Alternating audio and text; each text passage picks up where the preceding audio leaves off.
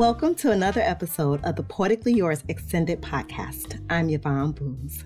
Every Friday, you hear new poems from our contributors, but those are just fragments of their brilliance. This podcast serves as a backdrop for the weekly segment. Susan Schubert is this month's featured artist.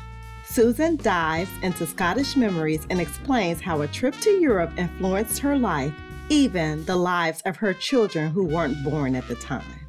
Take a listen.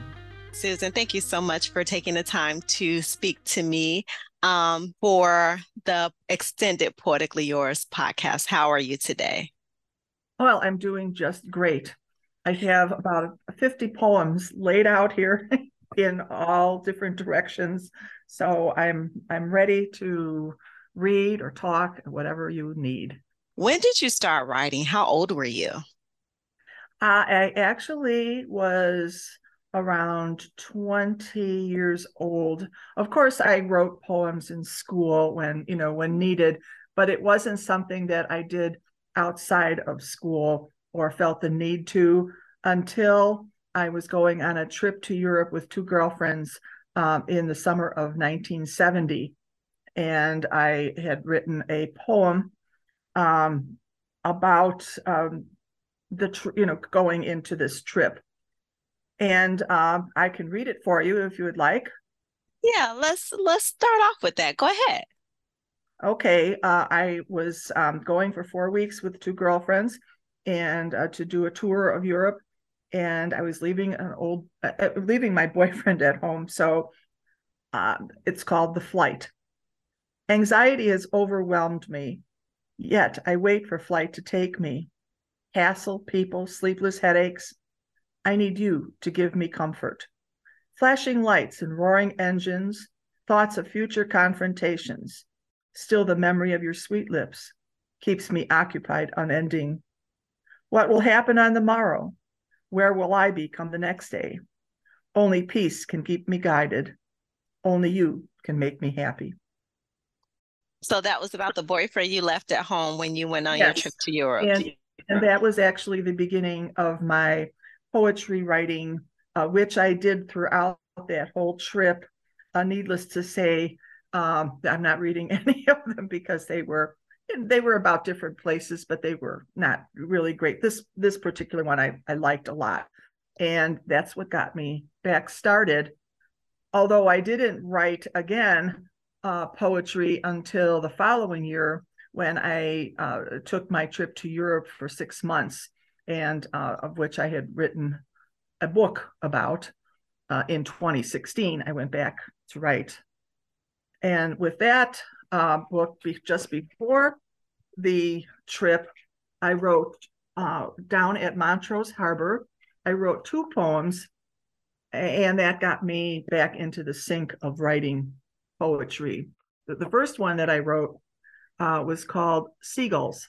Look at how it dips turns, swirls, billows, pulls, draws, slowly it slides on. Wings flapping, a chill in the breeze tempts it. It screams, turns, dips out of sight. The gull flies with such majesty. I like that. Now, um, when you talked about going to Europe, what prompted that trip? Uh, the that the first trip was just prompted by three girlfriends wanting to go and uh, see what we could see over a four week period of time using um, the uh, uh, uh rail passes and uh, student visas. And, and we and then the second year i decided to go back because i was taking a course with a, a professor who was teaching about william blake. And i just fell in love with William Blake and wanted to know more. So I was able to, through him, Harry White was my professor. He was able to get me uh, a, a, chance to do uh, 15 hours of independent studies for my senior year, and uh, and I was able to do them in Europe. So I planned we planned the trip, and I went off on my own uh, for six months. It only ended up being four and a half months, but that was to study William Blake.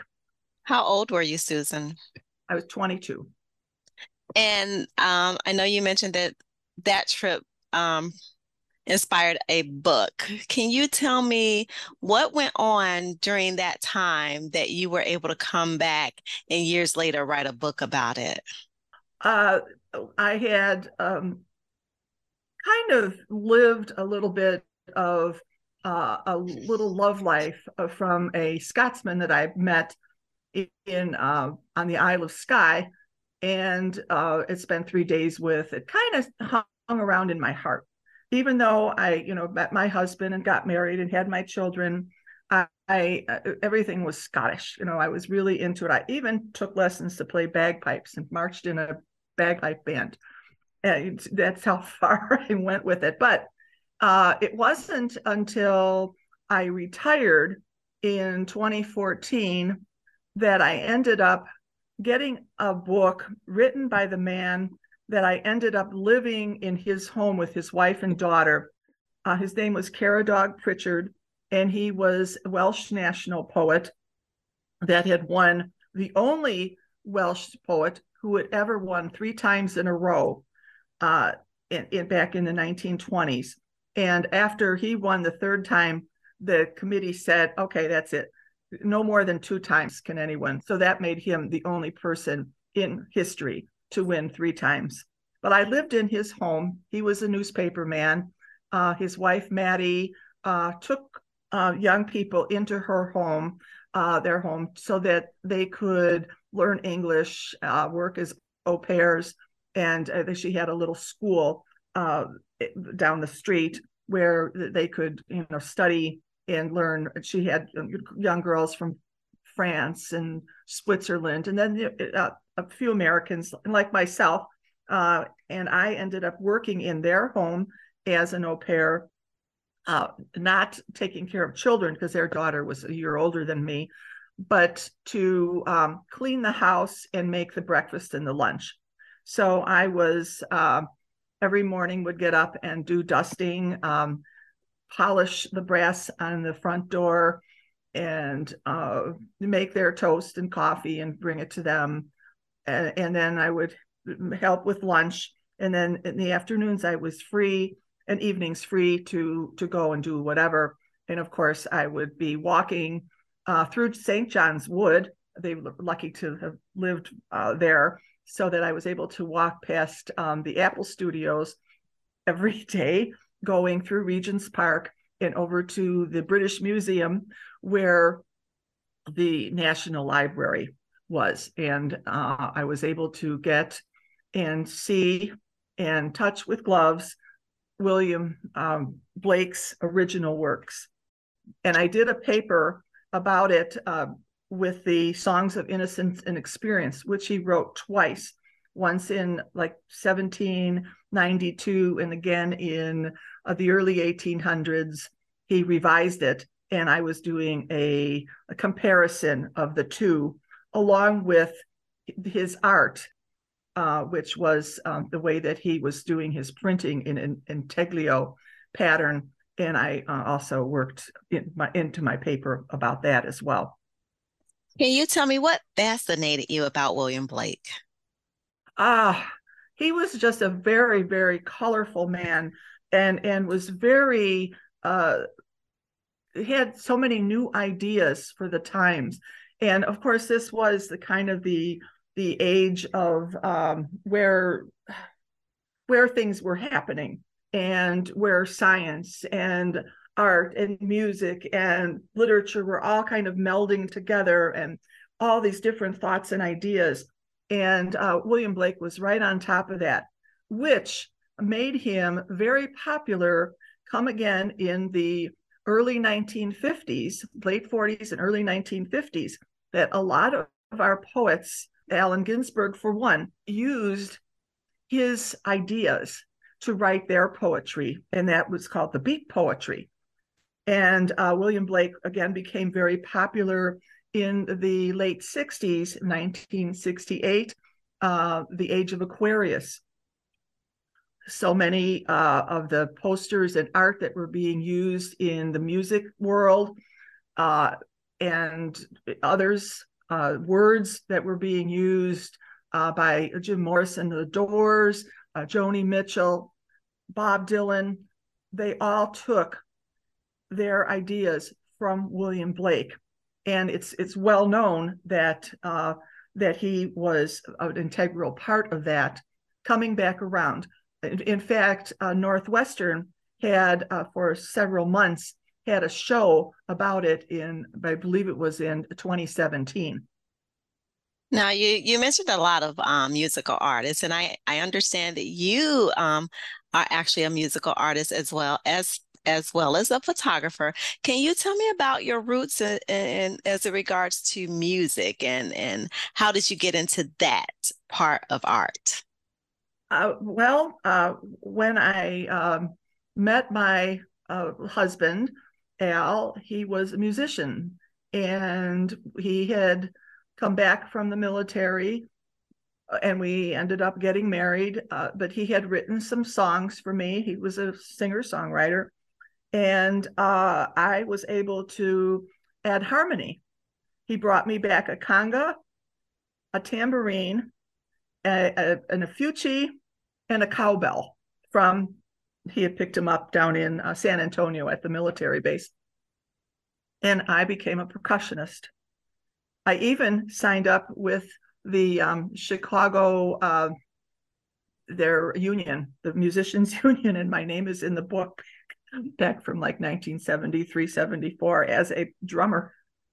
Oh, wow. But we started playing music uh, in folk clubs in, in Chicago and uh, for uh, different uh, little venues uh, around the area and then uh, someone asked us to and he he already had been in bands so um, asked us to uh, do a wedding we could we play for a wedding so we ended up picking up a, a bass player and a drummer and who were two people from a, a, an older band of his.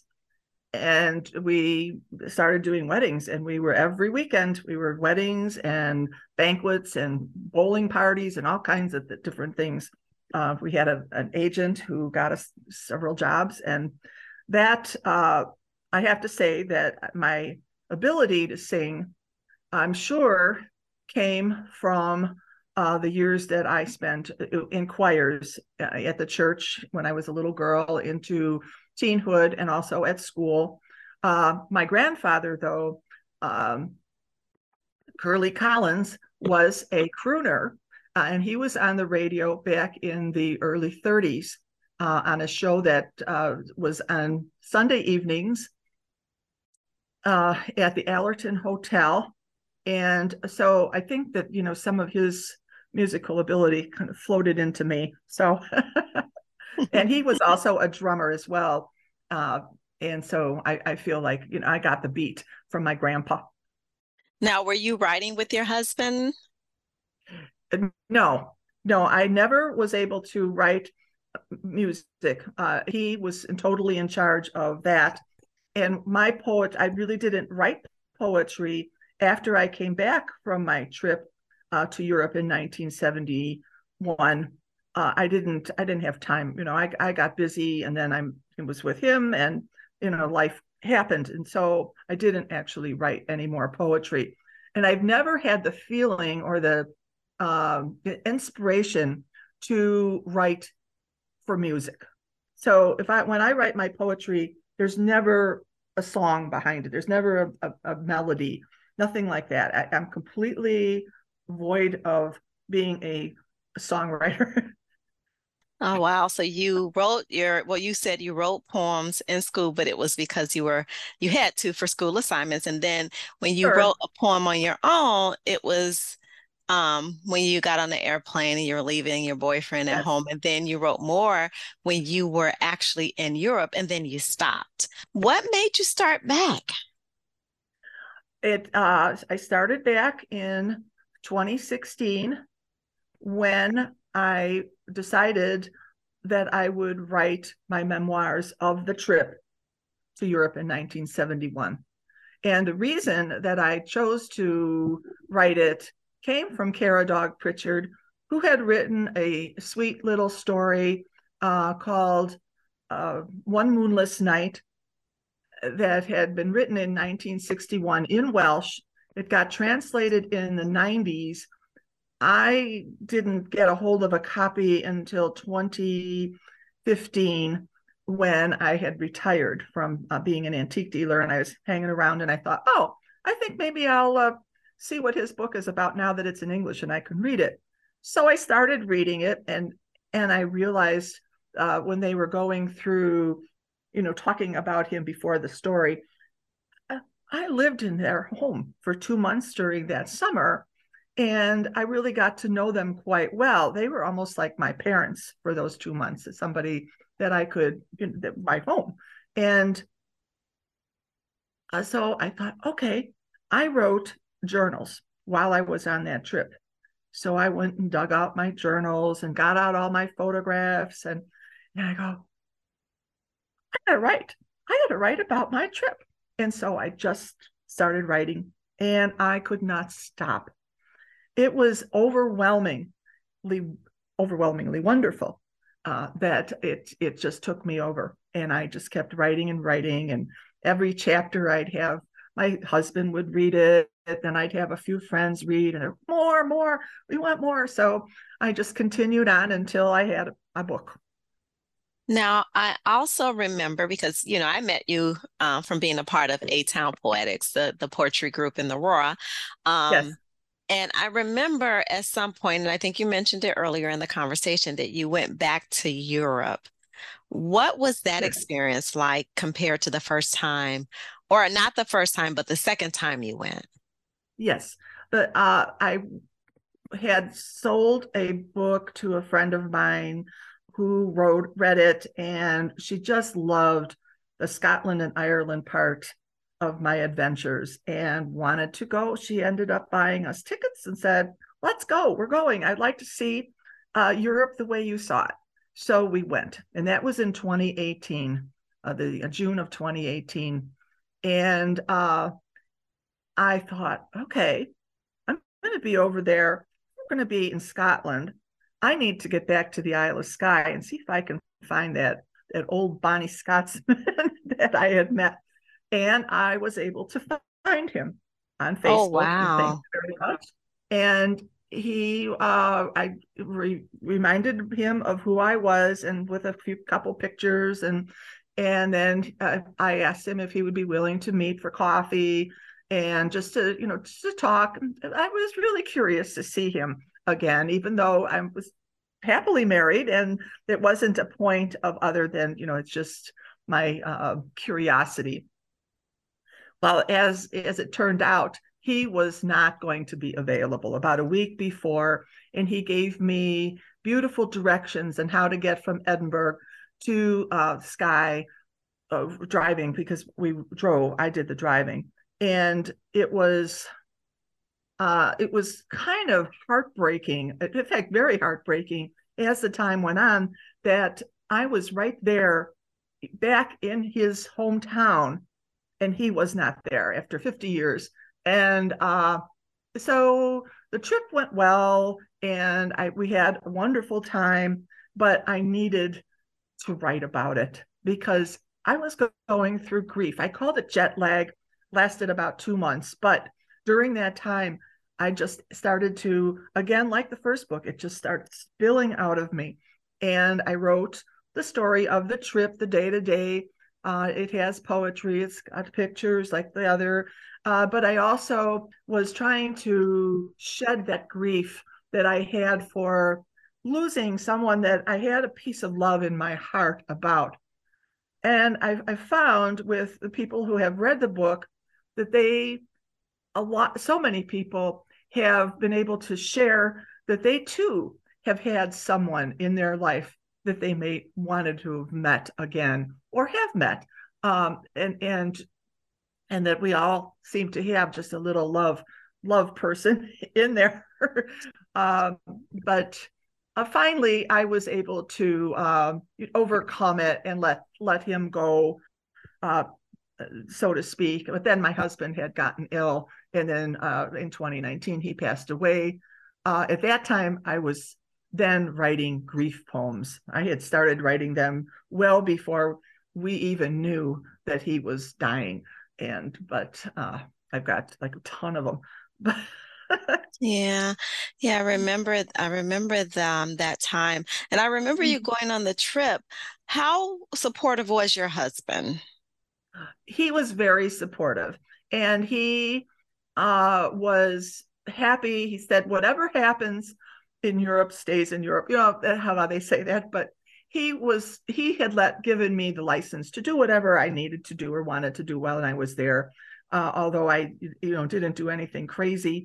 But uh but anyway you know coming back from the trip was was the hard part but he helped me through it uh as i then you know helped him through his problems that he was facing but i was able to get uh, write this other book that i did publish then uh, that fall. What's the name of your first book? The first book is called the way i remember it a memoir of a trip to europe 1971 and then what did you call the second book? I used a phrase that uh, my Scotsman uh, had said to me that I, I was, uh, he hoped I'd had a good time in my place of dreams. So my books is My Place of Dreams, a love story I like that. And you and you still call him my Scotsman. That guy must have really touched your heart for oh, yeah. to still to this day call him my Scotsman. Now tell me always been my Scotsman. tell me about that experience. Like you you you meet someone and you said you spend three days with them, you come back home to the States, you live your life, you get married, have a family. How how did you go day by day knowing you had this yearning for this man that you and I don't even know if I can call it a yearning. You'll have to tell me that you well, met so many years ago and it just stayed yeah. with you. It um well the, the thing was that I met him as I was walking along the road and he uh asked me if I needed a lift and I and that he was going hiking with some friends and if I would like to come along because I told him I was just visiting the, the American um on Isle of Skye and so I, I went along with him and took the chance in, in you know in this guy's car and uh, and we went hiking and it was just a wonderful experience. That evening i met him and his the friends and we um, i had my first drambuie uh, at the broadford hotel where it was actually originated the drambuie and then we went dancing and then uh, the next evening he took me out for dinner uh, and he came to the door of the um, youth hostel in a full Scottish regalia with his kilt. And oh my God, my heart just melted. But the first night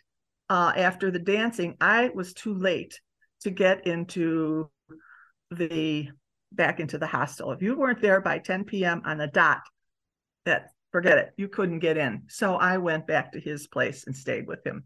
And so it was a romantic, wonderfully romantic, beautiful uh, evening. And then, of course, uh, the next evening as well. So it was that uh, was just he was just such a wonderful, tender person that just he just enveloped me.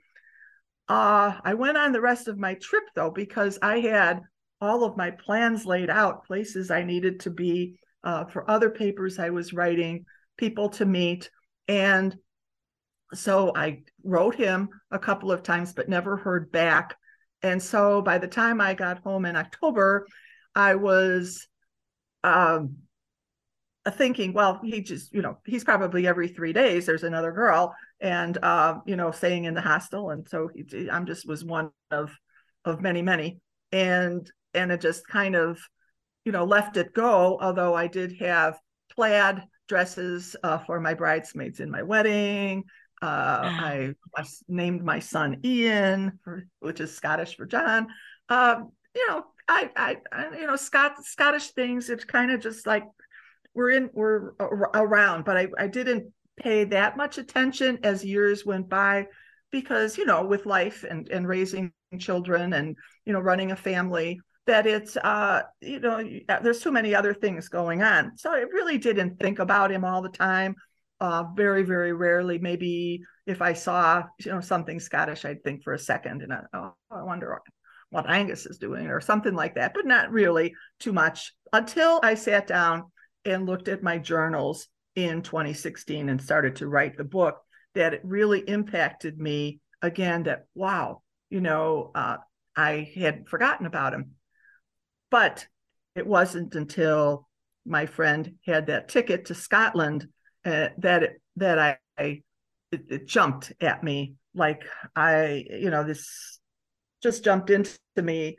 I've got to see him. I'm going to be there. And so uh, but uh, you know, I, I still, like I say, I, I still have him in my heart, but I, I, I don't have any communication with him or, or anything. And, and I'm, uh, you know, I've met a new man in my life who is really so wonderful and takes, fills the rest of my heart. Uh, that you know, I still have my love for my late husband Al, and and a little bit of, of Angus in there, and and Tom has taken up all the rest. Oh, that's a poem already, Susan. so the guy that was in, in um, the guy that inspired you or left an imprint, a Scottish imprint, I should say, on your heart. Um, yes. What happened when you went? You said he wasn't available. Did he go out of town?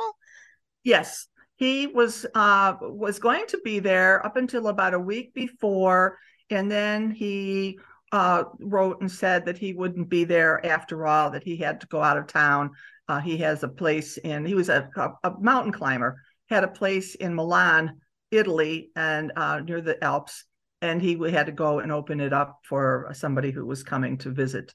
And uh, later on, I wrote him and said how you know sad I was that he wasn't there. And his wife uh, got on to my Facebook and said, you know, you know, leave my husband alone, or and so I figured that she probably had a play in the fact that he was not going to be available. So Oh wow. Wow. That, that how did you feel when the wife responded? That oh wow, that, that was been go ahead. it was uh yeah, it I was um I was really pretty uh upset about it because I thought how could she be on his face you know can't she just leave her husband alone? You know, uh, they have his own Facebook. But uh, then I just I, I realized, okay, you know, it's not going to happen. She's going to be reading anything that I should say. So I just said, I am so sorry. Uh, you will not hear from me again, and I had to let it go. And oh, wow. uh, and and that was it. And so I never heard from him or them or anything again, and it's been fine. I you know I like I said, then my you know, then Al got was getting sick, and so I had to, you know, put all of my resources into him, and uh, and then you know by the time that he was gone, I I have moved on to you know just getting myself through the day, and so you know, and now I'm I've got Tom, and he's um, you know keeping me very busy. All right, now let's stop for a moment and, and, let's hear some more poetry. What do you have for me? Well, I have um, the poem that I felt got me. Let me see if I can find it here. I got all these things in piles, and I should have had it right on top. Okay. Do you type your poetry out? Is it like in a notebook? Uh, right now, it's all laying here on uh, my table, all in little piles. Aurora. I was lucky enough after my first few times coming to A Town Poetics to, uh, we all had gotten invited to write some words uh, for Cheryl Holtz and her mural that was going to be put up on the Aurora Fast Print building. Yes, she's a uh, local artist, right? Cheryl Holtz? Yes, okay. yes. And so I wrote a poem, and none of us heard anything for a couple of months. And then all of a sudden I got an email. Is that your poem, Aurora? I go, Yes, it is. I love it. I want to use it on my mural. And I said, Sure. Okay, let's go. And so my poem is uh, written in script, so it's very difficult to read up on uh, the outside of that uh, back wall at the Aurora Fast Print building on uh, Galena right at the almost at the corner of Broadway. I can well, read that poem for you. That would be wonderful. Aurora, city of lights, shimmering bright. Leland blues, simmering in the night.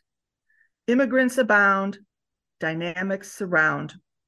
Artists, poets clamor at your door. Tourism, the roadhouse, development galore. Started with the trains, Chicago Burlington bound. Nature, people melding, a river running through it.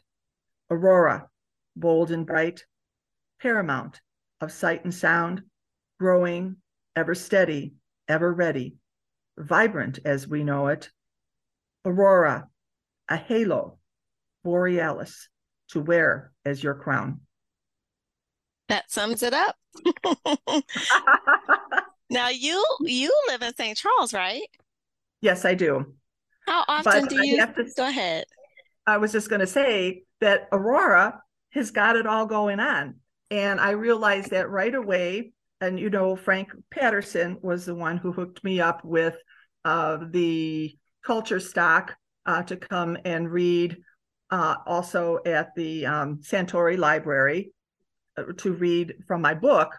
And then I realized that so many others were reading poetry. So that also spurred me to, you know, start reading more and then he invited me to A Town Poetics, and that's when my poetry really took off. Now, you talk about your children. How many children do you have, Susan? I have twin boys, uh, 48 years old, Ian and Eric. Oh, wow. You know, all the years I've been talking to you through A Town, I never hear you mention those boys. Oh, hell, I can the next time. uh, well, they're um, they came uh, they came as a kind of a surprise. I found out a week before they were born that I was going to be having twins, and they were seven weeks early.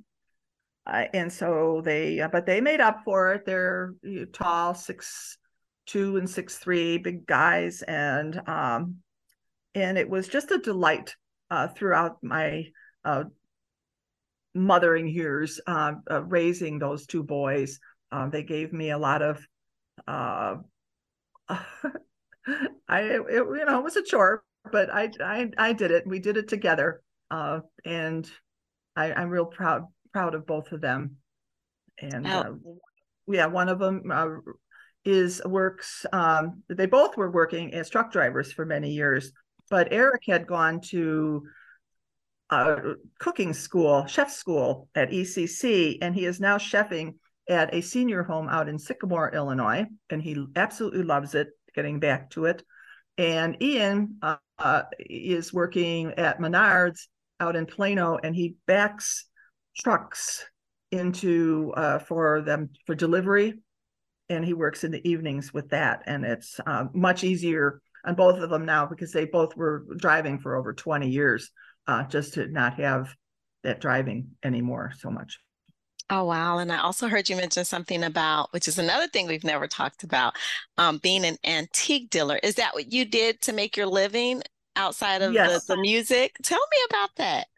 Well, uh, when I was um, in the 90s, early 90s, um, it, it, it actually happened that my sister, my older sister, lives in Woodstock, retired from teaching, and she went into a little resale shop up in Woodstock, and she would come down to St. Charles to to go um, garage sailing to pick up things for her shop. Uh, and I started going along with her, and I realized, oh, you know, I was having some fun with that. And I thought, you know what, that'd be kind of fun. I had, uh, I, I needed to do something, so I ended up going into an antique mall in downtown St. Charles. And I was with um, the Antique Market 3 for several years. And my specialty ended up being vintage costume jewelry uh, and vintage clothing, uh, hats, purses, gloves. Uh, and then you know uh, uh, everything else that you know goes along with the an antique shop but uh, and i did that for 17 years i was also out at the flea market at kane county for several of those years and Sandwich Fair I had done, and uh, I was in at one time in the early 2000s. I was in three shops at the same time, so I was quite busy with it, and uh, you know, making some very nice money at doing it. It was a time when it was uh, very popular. I don't know so much anymore whether it's uh, it's most I think it's mostly repurposing things and taking you know old things and making them into another use.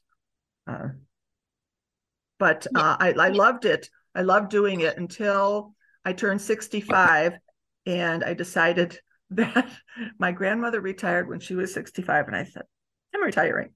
I'm 65. And so I did. How old are you now? I am 74. Oh, okay. So almost 10 years ago. Now yeah. you have that. And also, you have so much art going on in your life. What about your photography? When did that start? Were you taking pictures at a young age as well?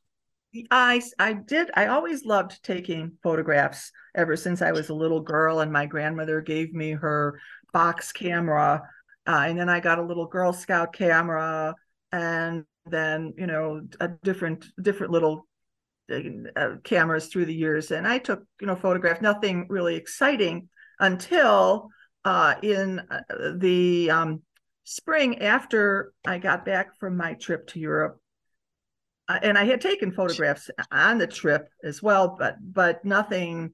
I mean, they they were fine, but I really wanted to know how to use a camera and really learn photography. And so I I met a guy at school who helped me uh, to learn about it, and then I took a class in it um, outside of school down in uh, Newtown, and uh, I had taken uh, uh, several photographs of uh, were self portraits.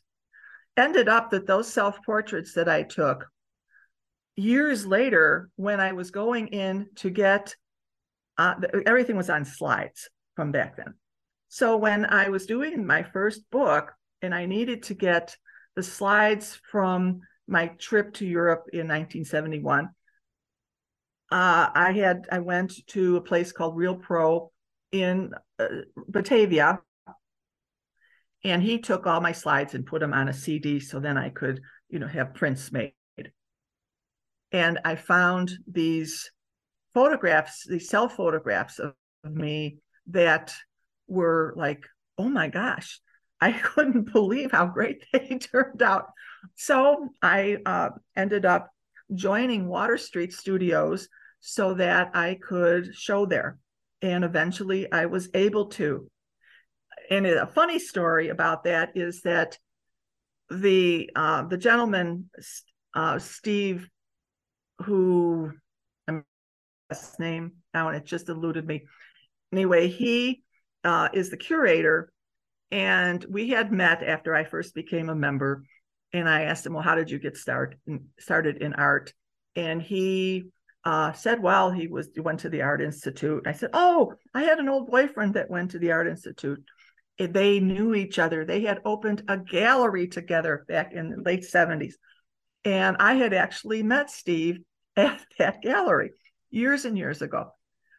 So when I was ready to do, and he knew that I had done the poetry and he knew about the Aurora because that had already happened, my Aurora poem.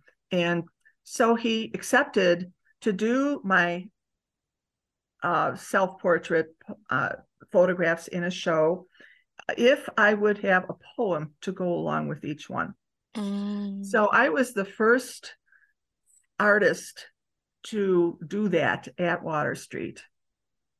Oh, wow. Is now, that, go ahead.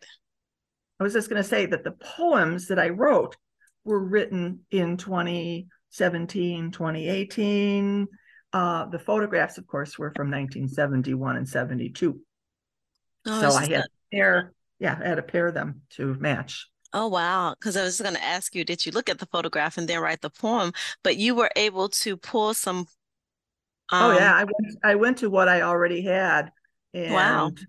Uh, and I I was amazed at how well they fit together. And uh, your your topics, your poetry topics are across the board. Like you did the one about Aurora, and I know for poetically yours, you I think I aired one about summer, and I just recently aired the one about fall. Where do you pull your inspiration from when you're writing your poetry? Uh, well, when I write for you, I usually try to pick a a, uh, a special time of the year and and then uh and like 9-11 was the first poem that i had on npr radio. And and you had said if you write about something a special something that's special coming up that that a good chance that it would get on. And so i thought okay. And i sat down and i just started to write uh, my feelings on 9-11 and i sent it to you and you accepted it. And it was it played on 9-11 that year which was uh, you know, ended up being on a Friday, and it had quite an impact to so many of my family and friends, uh, and, and I, I suppose others as well. I could read that for you if you'd like. Sure. I didn't know that you wrote poems specifically for Poetically Yours. I do. Wow, that's an uh, honor. Yeah. I when I every every poem that I send you, I'm specifically writing with you, you know, the oh, show. Thank you, mind. Susan. Thank oh, you. I appreciate that. I'm I have to say I'm I used to write every day poetry, but now it's just on demand when I need to. Uh, although when I'm up on Washington Island, uh, where where um, I go for vacations, I do uh, end up writing some poems, and, and the Milky Way was one that I ended up uh, sending you and went on to uh, I think it was that you played that one for. Seems to me that that was for like a January first that that was on NPR. Mm, okay, the timeliness of it all. Yeah, but 9/11. Uh, I'll read that because that was my first poem for you. The time is drawing near. It's almost 20 years. I remember it distinctly. A call from my sister. Turn on your TV. We're being attacked. One tower in flames, minutes later collapsing. Down to the ground, another plane hit the next tower. Buildings fall as people jumped. Aghast, we held our breath. A plane hits the Pentagon. Our leaders taken away to safety. Flights stopped as another plane hits a field in Ohio. We're crying now, gasping for air. Who did this to us? How could this happen? Brothers in arms, we put out flags to show we are one. Together as Americans, standing tall. Find the culprit. We're at war, attacked. Remember this day, the minutes, the hours when our country fell to its knees, but undivided we rose. Happened after Pearl Harbor, a nation undivided, to fight for what we have our country, our people. Does it take a war to make us see we can be one nation undivided? Wow, that took me right back there. I love the imagery and how you go back and those of us who was around when that happened, it it it probably takes us all back to that day like what were we yes. doing like i mm-hmm. remember mm-hmm. i was i was on my way to work and i never liked to get to work really early so i would try to get there between 8 30ish and 9 and i just remember being at home about to leave out for work and I didn't even see what happened because it was like the time I was leaving when I got to work, it everything yeah. had happened. And I, I you know, everyone was talking about it. And I believe for the next several days, um, I, like probably a lot of people, was glued to the television set. Exactly. Exactly. Yeah, sure. so that that poem takes us takes us right back there. Um, Susan, can you tell me? You talked about this new guy, and I met him before, and I, I thought it was funny because when I first met him, I forget what type of it was some type of poetry event we were at. Um, yes. And he comes up and he just says, I'm Susan's boyfriend. And I thought that was so funny that whole night. That was like the running joke in my head. I didn't even know his yeah. name. I just knew him as Susan's boyfriend. Well, I do have the poems. I wrote a poem to him. Okay. And you know what? I met him uh, through um, uh, my Chicagoland Widow and Widowers group last November. And uh, he came up to me at that function uh, at a uh, was a chili cook-off he came up to me because he wanted to buy my book the way i remember it uh, mm-hmm. from the trip of 1971 because he's a huge um, music fan of music from 1971 and a lot was going on in london at the time so he knew i had read that i was been in, in london uh, I had done a book signing, uh, which I had just done this year uh, on this past Sunday. I did it last year about the same time, and so I had put a photograph and and you know a little blurb about the books and if anybody wanted one. Well, he did, so he bought my book, and uh, I have to say that that little book has you know brought me a lot of good things. but over the time that we after we met, we dated a little bit and uh, and did things together with the widow and widowers group, and and then he started coming over to my house to watch movies, and uh, then we just uh, he asked me if I would want to be girlfriend and boyfriend. I and he's so cute. Because I okay that's that's fine. Okay let, let's do it. And and then it just you know went from there and uh, we spent a week up on Washington Island uh, in June and came back and got engaged. So, we're, oh, we're congratulations! Thank you. But anyway, I wrote a poem to him, and then mm-hmm. the event was the poetry April poetry reading at the Santori Library.